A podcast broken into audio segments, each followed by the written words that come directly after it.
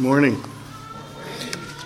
Turn with me your Bibles to Hebrews chapter 6, being verses 13 through 20.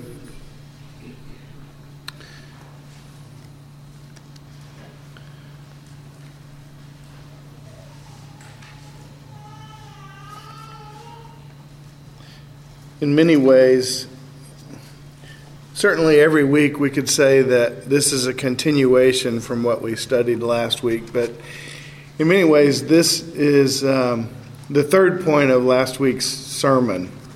Um, last week's sermon was 58 minutes, and so I think that you would appreciate you, you would have appreciated that we not tack on another 30 or so to that. So um, we broke it into into uh, two sermons, but this goes along with what we saw last week in verses 9 through 12. Um, after we had received um, an alarming warning, um, many have referred to it as the most severe warning of the New Testament.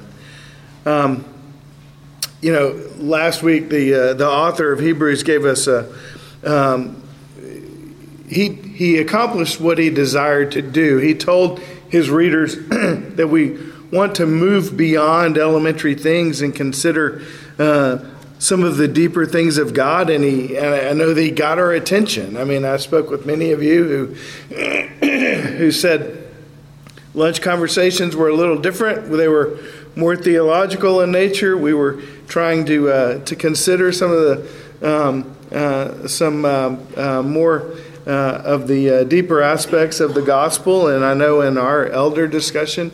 in our sermon review, we talked about some of those things as well. And so um, uh, the author accomplished his task. He, he got our attention in the sermon. Um, but we left off in 9 and tw- through 12 last week with the author desiring to assure the readers and hearers of better things for them, things that belong to salvation. And he pointed out the evidences of grace in them and exhorted them to, to build on those graces and to continue, to keep going, to have the full assurance of hope to the end, to not be sluggish, but to imitate those who through faith and patience inherit the promises that we've learned about thus far in the book of Hebrews. And so, this is important for us to understand. The, the author of Hebrews doesn't want us to, doesn't write to cause us to question our salvation. That's not why he wrote those warnings last week. He writes his letters so that we may have assurance. But specifically, he wants us to ground our assurance not in ourselves, not in our actions, not in our resources, but rather he wants our assurance to be anchored in God and his word. God wants us to be safe and secure in his love. I was really blessed a couple of weeks ago when Pastor Kyle preached on chapter 4, and he showed us how Jesus, our high priest, offers us a better sympathy. And we learned so much of that sympathy last week in 9 through 12, but we're going to really see that sympathy today um, in verses 13 through 20.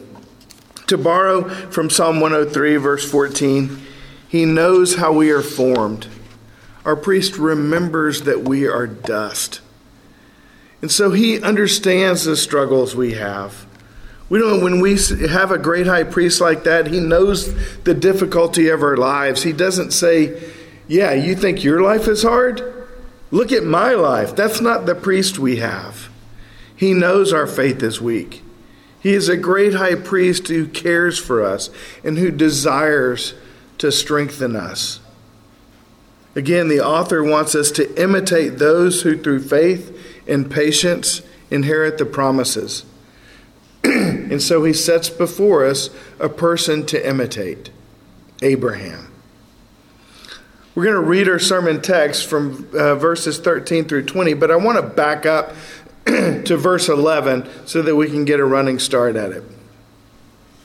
This is God's word. And we desire each one of you to show the same earnestness, to have the full assurance of hope until the end so that you may not be sluggish, but imitators of those who through faith and patience inherit the promises.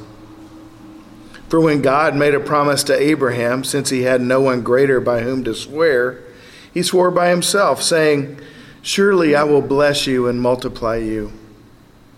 And thus Abraham, having waited patiently, obtained the promise. For people swear by something greater than themselves. And in all their disputes, an oath is final for confirmation. So when God desired to show more convincingly to the heirs of the promise the unchangeable character of his purpose, he guaranteed it with an oath. So that by two unchangeable things, in which it is possible for God to lie, we who have fled for refuge might have strong encouragement to hold fast to the hope set before us. we have this as a sure and steadfast anchor of the soul, a hope that enters into the inner place behind the curtain, where Jesus has gone as a forerunner on our behalf, having become a high priest forever after the order of Melchizedek. This is God's word. So, to back up, um, we talked last week at the beginning about how uh, the author is going to begin to talk about Jesus, uh, the priest after the order of Melchizedek, and he says, We have many things to say. Um, um, and um, um, about this, we have much to say. Uh, and but then he paused and he said, "But it's hard because your dullness of hear your of your dullness of hearing and you're sluggish." And so we have that warning. This is the end of the assurance. And then next week we will begin that discussion, that extended discussion of Jesus as priest after the order of Melchizedek. So, the first thing I'd like for us to see in our text in verses 13 through 18 is our assurance is rooted in God's promise. Our assurance is rooted in God's promise we have this example set before us Abraham, who waited patiently and obtained the promise. but Abraham isn't held out as an example, like, go be like Abraham. Instead, the message here is go be assured the way Abraham was assured. Let's take a brief tour of the life of Abraham, going back to Genesis chapter 12 where um, allergies. Genesis chapter 12, God calls Abraham and he offers him a promise, right? Go to a land that I will show you. I will make you a great nation. I will bless you and make your name great so that you will be a blessing. I will bless those who bless you and curse those who curse you. And in you all the families of the earth shall be blessed. Abraham is interrupted, called by God, and he's given this promise, and so Abraham obeys. He goes. It's a simple thing. He just he went. Fast forward 10 years later to Genesis chapter 15. God comes to Abraham again. And in 15:1 he says, "Fear not, Abraham, I am your shield. Your reward shall be very great." So Abraham had 10 years to chew on these promises of God. What does Abraham say? Basically, God, what of value can you give me? I'm 85 years old now. I don't have much longer, and whatever you give me, I'm going to have to give my servant. Because you told me you're going to make a great nation of me, but I don't have any children. I still don't have any children. And so I'm going to have to give it to my servant. What could God possibly do for me? And whatever He could do for me is getting less and less by the day. Because our clocks are ticking. Nevertheless, Abraham displays patience. But God tells him, No, your very own son shall be your heir. Look toward the heaven and number the stars if you are able, so shall your offspring be. I am the Lord who brought you out of Ur of the Chaldeans. But Abram says, O Lord God, how am I to know that I shall possess it? And so God tells him, Bring me a heifer, bring me a female goat, bring me a ram, a turtle dove, and a pigeon. Well, evidently, Abram knew what this was for. This is what happens when people enter into a covenant. They cut these large animals in half, and then they put dead birds on either side of, a, um, of the line, so there's a, an aisle between them.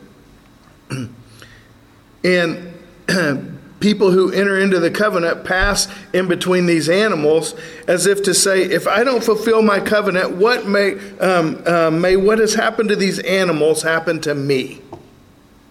May I be flayed just like these animals, and may you pass between my dead body. It's called a self maledictory oath. And so Abram does this. Abram cuts the, cuts the animals, but then nothing happens.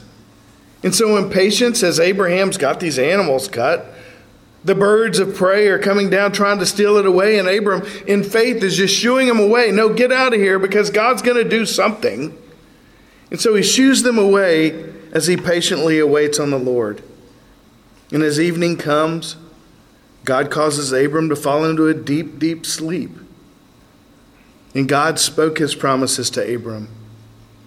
And he said, Your offspring will be sojourners in a land that is not theirs, and they will be servants there, afflicted for 400 years. But I will bring judgment on that nation they serve, and I will bring them back here. To your offspring I will give this land. So, fast forward a couple of chapters in Genesis 17 and 18. God confirms again these promises to Abraham. In, chapter 17, God tells Abraham that the promise will come through Sarah. And they laugh. By now, Sarah is 90 years old. Abraham, Abraham is 100. And God confirms the promise in chapter 18, saying that Sarah will have a son in a year. So then we get to chapter 22, and Isaac is born. Just like God said, they name him Isaac, laughter, because Sarah laughed and said that any, everyone would laugh at the thought of this old lady having a baby. And then in Genesis 22, God tells Abraham to take his son, his only son, whom he loves, and offer him as a burnt offering of sacrifice. And so, what does Abraham do? I love the text. He rises early the next morning, quick to obey. He saddles his donkeys. He takes his son Isaac and two other men with him. He cuts the wood for the offering and he goes. And three days later, he sees the place where he is to offer his son. And what does Abraham say in 22 5? I and the boy will go over there and worship and come again to you. And Isaac says, Father, the fire and the wood are here, but where is the lamb for a burnt offering? And Abraham said, God will provide for himself the lamb for the burnt offering, my son. And he lays Isaac on the pile raises his knife to slaughter his son, and the angel of the Lord stops him. Abraham, Abraham, do not lay your hand on the boy or do anything to him. And Abraham lifted his eyes, and behold, a ram is caught in the thicket by his horns. And Abraham takes the ram and offered it up as a burnt offering instead of his son. And the Lord spoke to Abraham in 22 16 through 18 that we read about in our passage today. By myself I have sworn, declares the Lord, because you have done this and not withheld your son, your only son. I will surely bless you, and I will surely multiply your offspring as the stars of the heaven, as the sand that is on the seashore. And your offspring shall possess the gates of your enemies, and in your offspring shall all the nations of the earth be blessed, because you have obeyed my voice. It's truly an amazing story. And the natural takeaway for this is to say or to preach just believe. God will show up. That's the lesson here. Just believe. God will show up. So just be like Abraham and buckle down and believe like he did. But Abraham's faith is not rooted in himself, it's rooted in God's promises. His faith is rooted in, originated in, and is strengthened in God. God initiated the relationship. God gave the promises under no compulsion at all from Abraham. Abraham didn't go to this land looking for God. I hear there's a new God. God called him and told him to go to this land. Abraham had many gods. He didn't come up with an idea hey, I know what I'll do. I'll get this God to bless me. God interrupted him in this polytheistic worship and blessed him with a promise. Abraham trusts him and goes, but nothing happens for 10 years. And then God reaffirms his promise with a covenant. But in this covenant, Abraham, Abraham isn't even a part of the covenant. God made Abram fall asleep. He doesn't walk between the pieces. God, who enters into this covenant with himself on Abram's behalf. God reaffirms the oath and tells him that in a year Sarah will have a son, and it comes true. And so when the time comes and God calls Abram to sacrifice his son, the one who, through whom this promise is going to come about, Abraham obeys. It seems unthinkable. But God has been building faith in Abraham for 25 years or longer now because Abraham, Abraham is not a newborn. He's been building this faith in Abraham through a quarter of a century or more through his promises, his words, and his oaths. It's all God that's doing this. We may say, well, it sure seems like Genesis 22 in Genesis Genesis 22 that God is rewarding Abraham for his faith.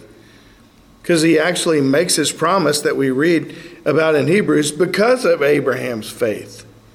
And that's true. God rewarded Abraham for his patience and faith, as Pastor Tim prayed, that God supplied.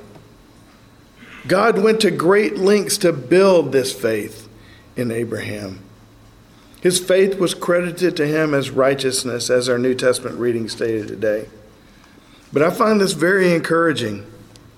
We've considered Abraham's faith, but if we really went back, it may have been strong there when he sacrificed Isaac, but it wasn't that strong for the previous 25 years. God told Abraham, I will bless those who bless you and curse those who curse you. But Abraham, Abram and Sarai go to Egypt before Pharaoh, and Abram lies to Pharaoh, saying, Yes, Sarah is my sister. So that they, because Abram's afraid for his life, that he'll kill him. And, and so he's willing to give up his wife. He's willing to have his wife live with Pharaoh to save his own neck. That doesn't sound like someone who confidently believes that God will bless those who bless you and curse those who curse you.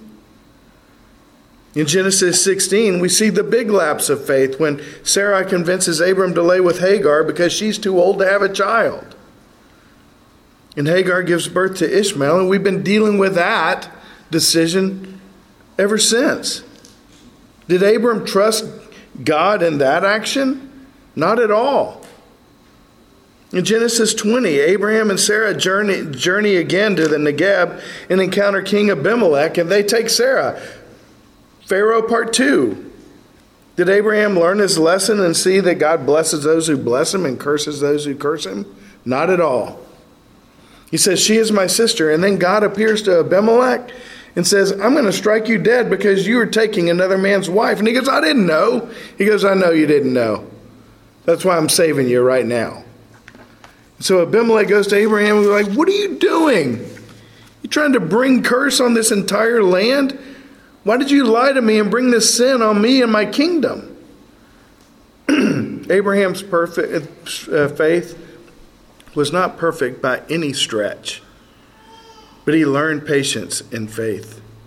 Instead of God withdrawing from him, he continued with him and strengthened him and helped him and upheld him by his righteous omnipotent hand. Abraham's patience was based on God's word. God stooped down. He knew that man was weak. And not only did he speak to Abraham, he confirmed it with an oath. We take oaths when we're in court or when we get a driver's license that to, to say who we are. We promise that we are who we say we are. When we do that, we're acknowledging that we're responsible to someone greater than ourselves. If I'm lying, I know that I am responsible to God for my lie, and He will judge me. That's what we're saying. But who is God going to swear by? No one's greater than God. So that in itself should have been enough. God could have said, I said it, that's it. End of story. I'm God, take my word for it. But instead, he stoops down. He condescends to us and he takes an oath on himself. What does this have to do with us? Why do God's promises matter to us? Genesis 3, uh, Galatians 3 26 through 29. For in Christ Jesus you are all sons of God through faith. For as many as you, uh, of you as were baptized into Christ have put on Christ. There is neither Jew nor Greek, slave nor free. There is no male or female, for you are all one in Christ Jesus. And if you are Christ's, then you are Abraham's offspring, heirs according to the promise. These promises are ours. They're ours.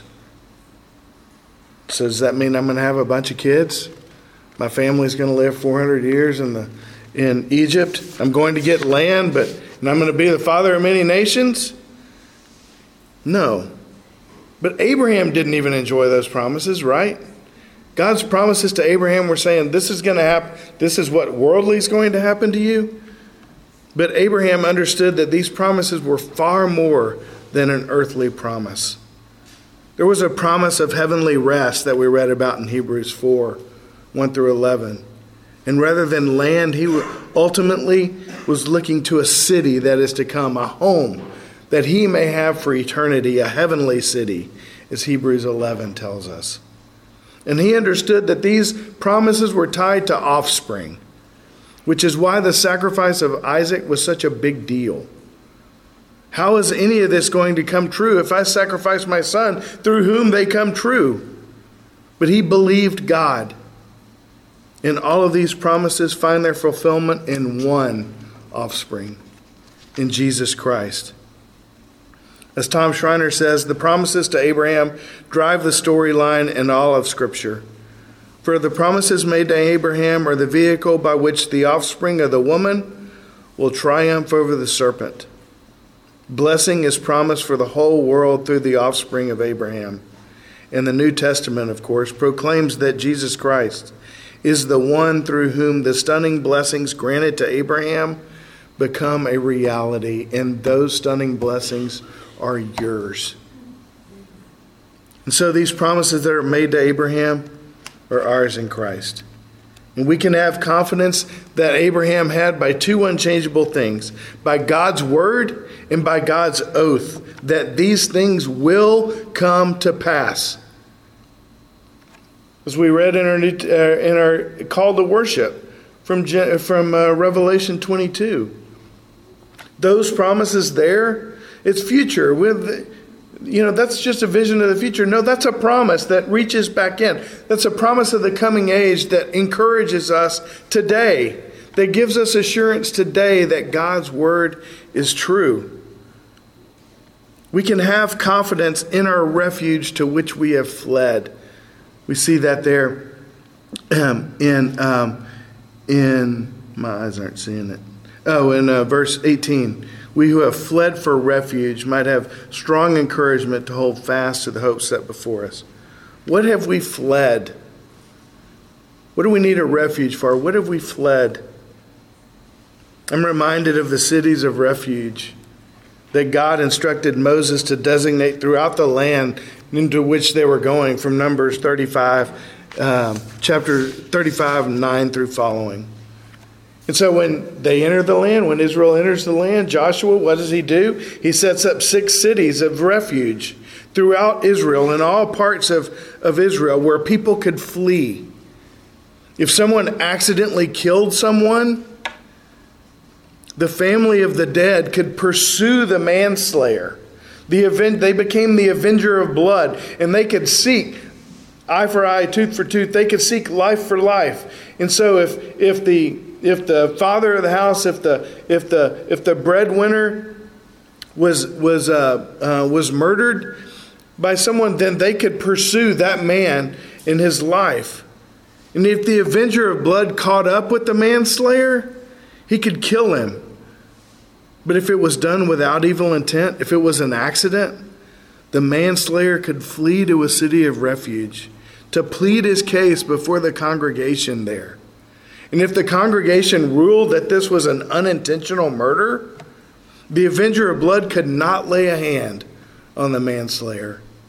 And he was declared innocent. And he could go back home and he could live safely as if nothing ever happened. We are the manslayer. We are constantly under pursuit by the enemy who seeks to destroy us by ensnaring us in sin. He reminds us of our failures and our rebellion. We are constantly under attack by the enemy. We are constantly being pursued. But we flee to our city of refuge, which is Christ. There we find forgiveness and comfort, an assurance that our righteousness is in Him. The old is gone, the new has come. And when we come to our refuge, what do we hear? It is finished. The sin is paid for. Now turn from it and think with the mind of Christ. We have certainty of forgiveness when we flee to our refuge.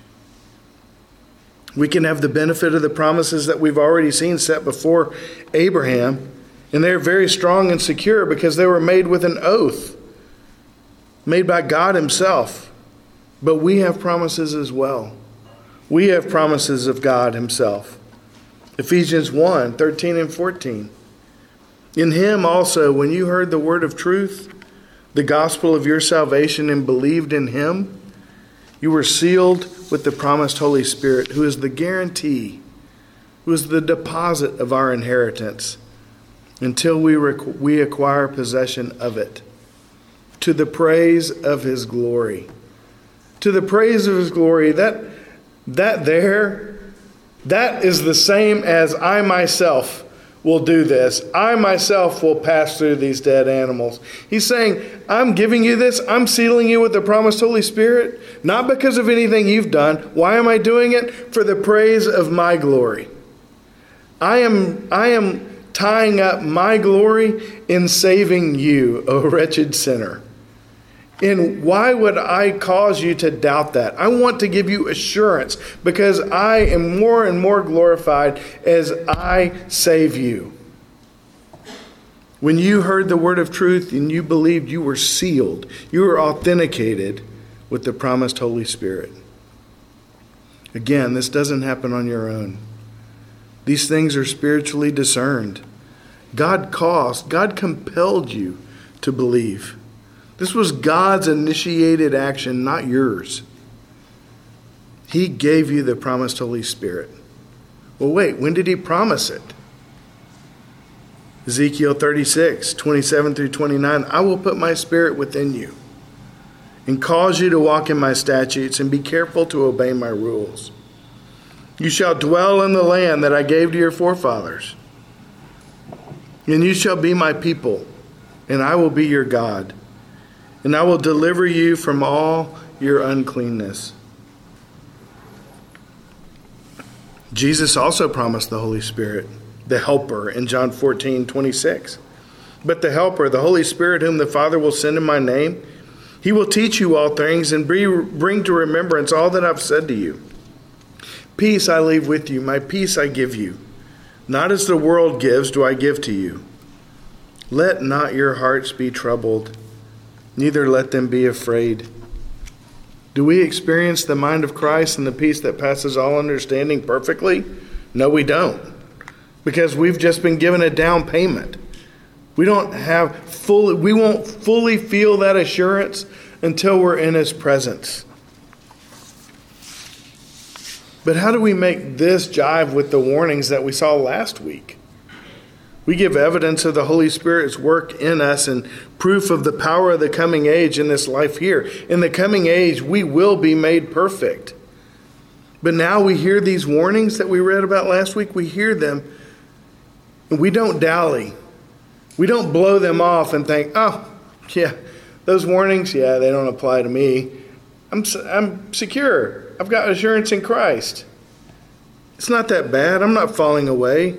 There are excuses and logical reasons for all that I'm doing. Besides, it really doesn't matter because Jesus paid for it all. No, we flee to Christ for a refuge. We don't trust in extenuating circumstances. We find our assurance and our hope in Christ alone. And why do we hold fast? We hold fast because God's promises are sure and certain. His promise to strengthen us is what we rely on and what we bank on to be strong, to have faith.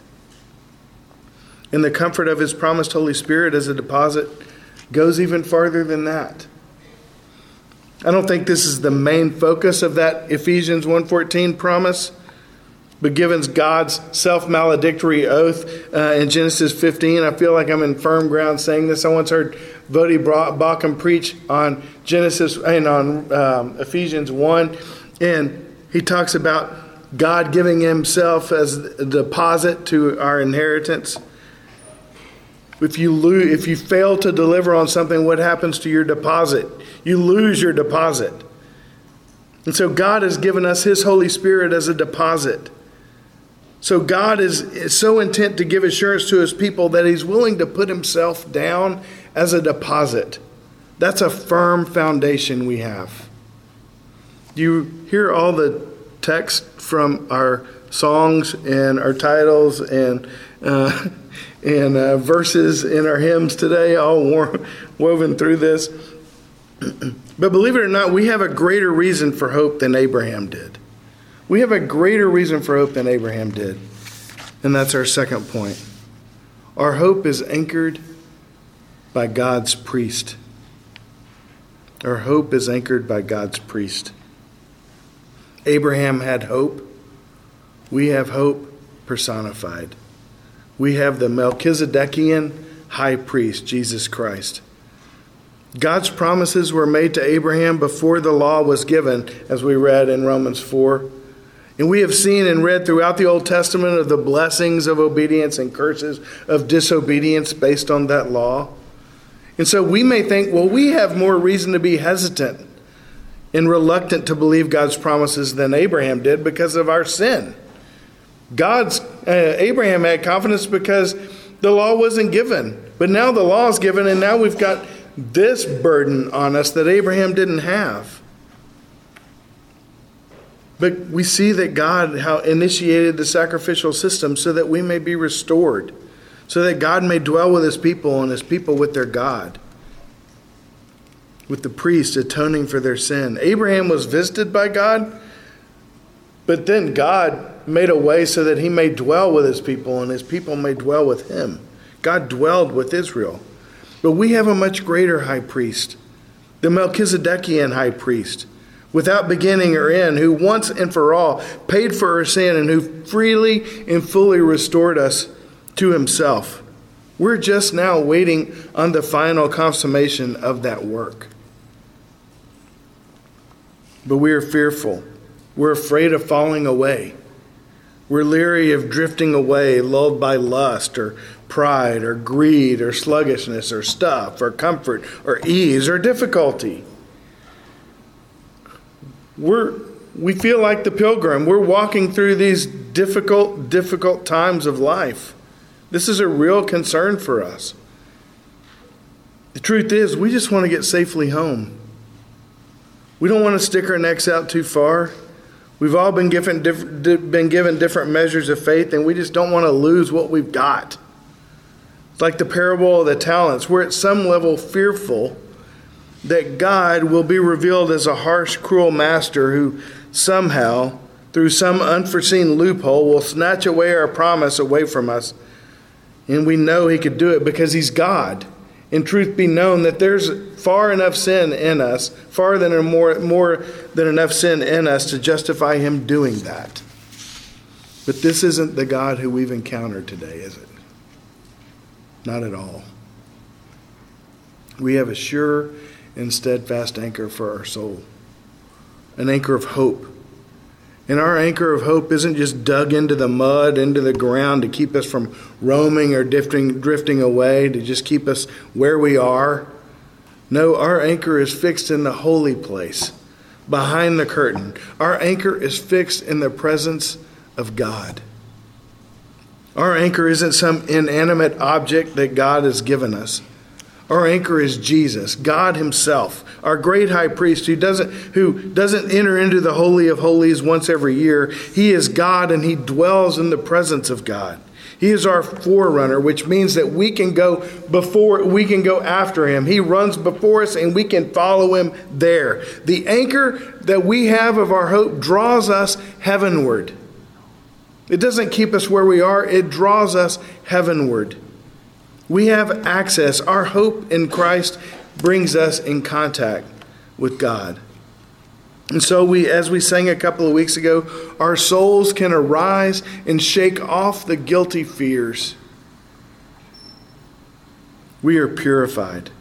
Our great Melchizedekian high priest has atoned for our sins so that we may enter God's presence fully, joyfully, and boldly today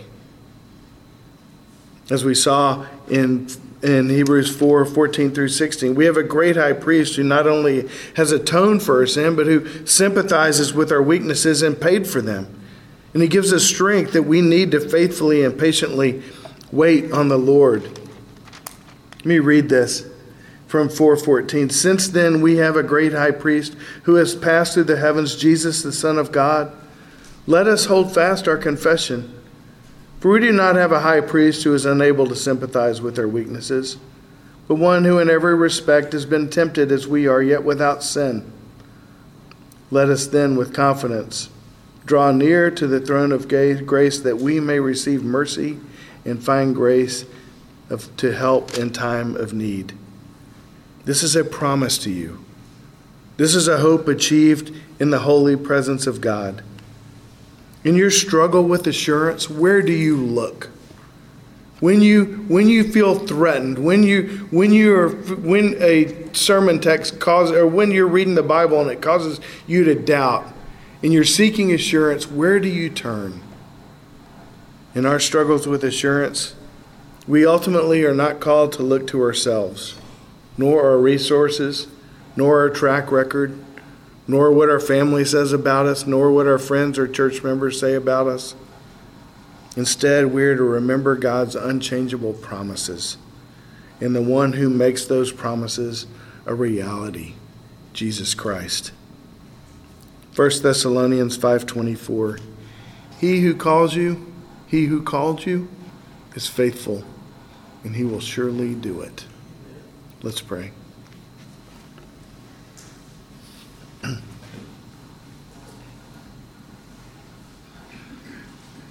Father, we thank you for the warnings that we receive in Scripture.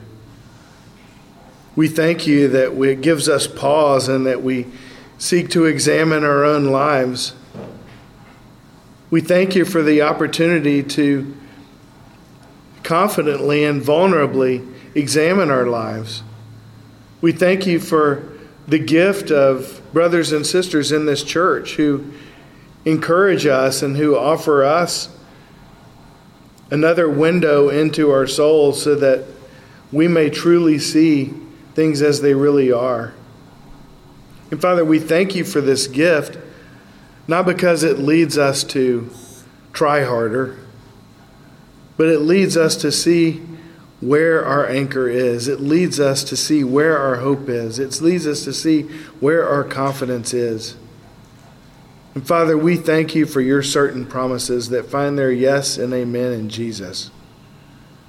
We thank you, Lord, that as we have our sin revealed to us, that we can flee to you, our city of refuge, our Lord Jesus. And we can find help. We can find comfort. We can find strength to continue, strength to wait patiently and hopefully for the return of our Lord.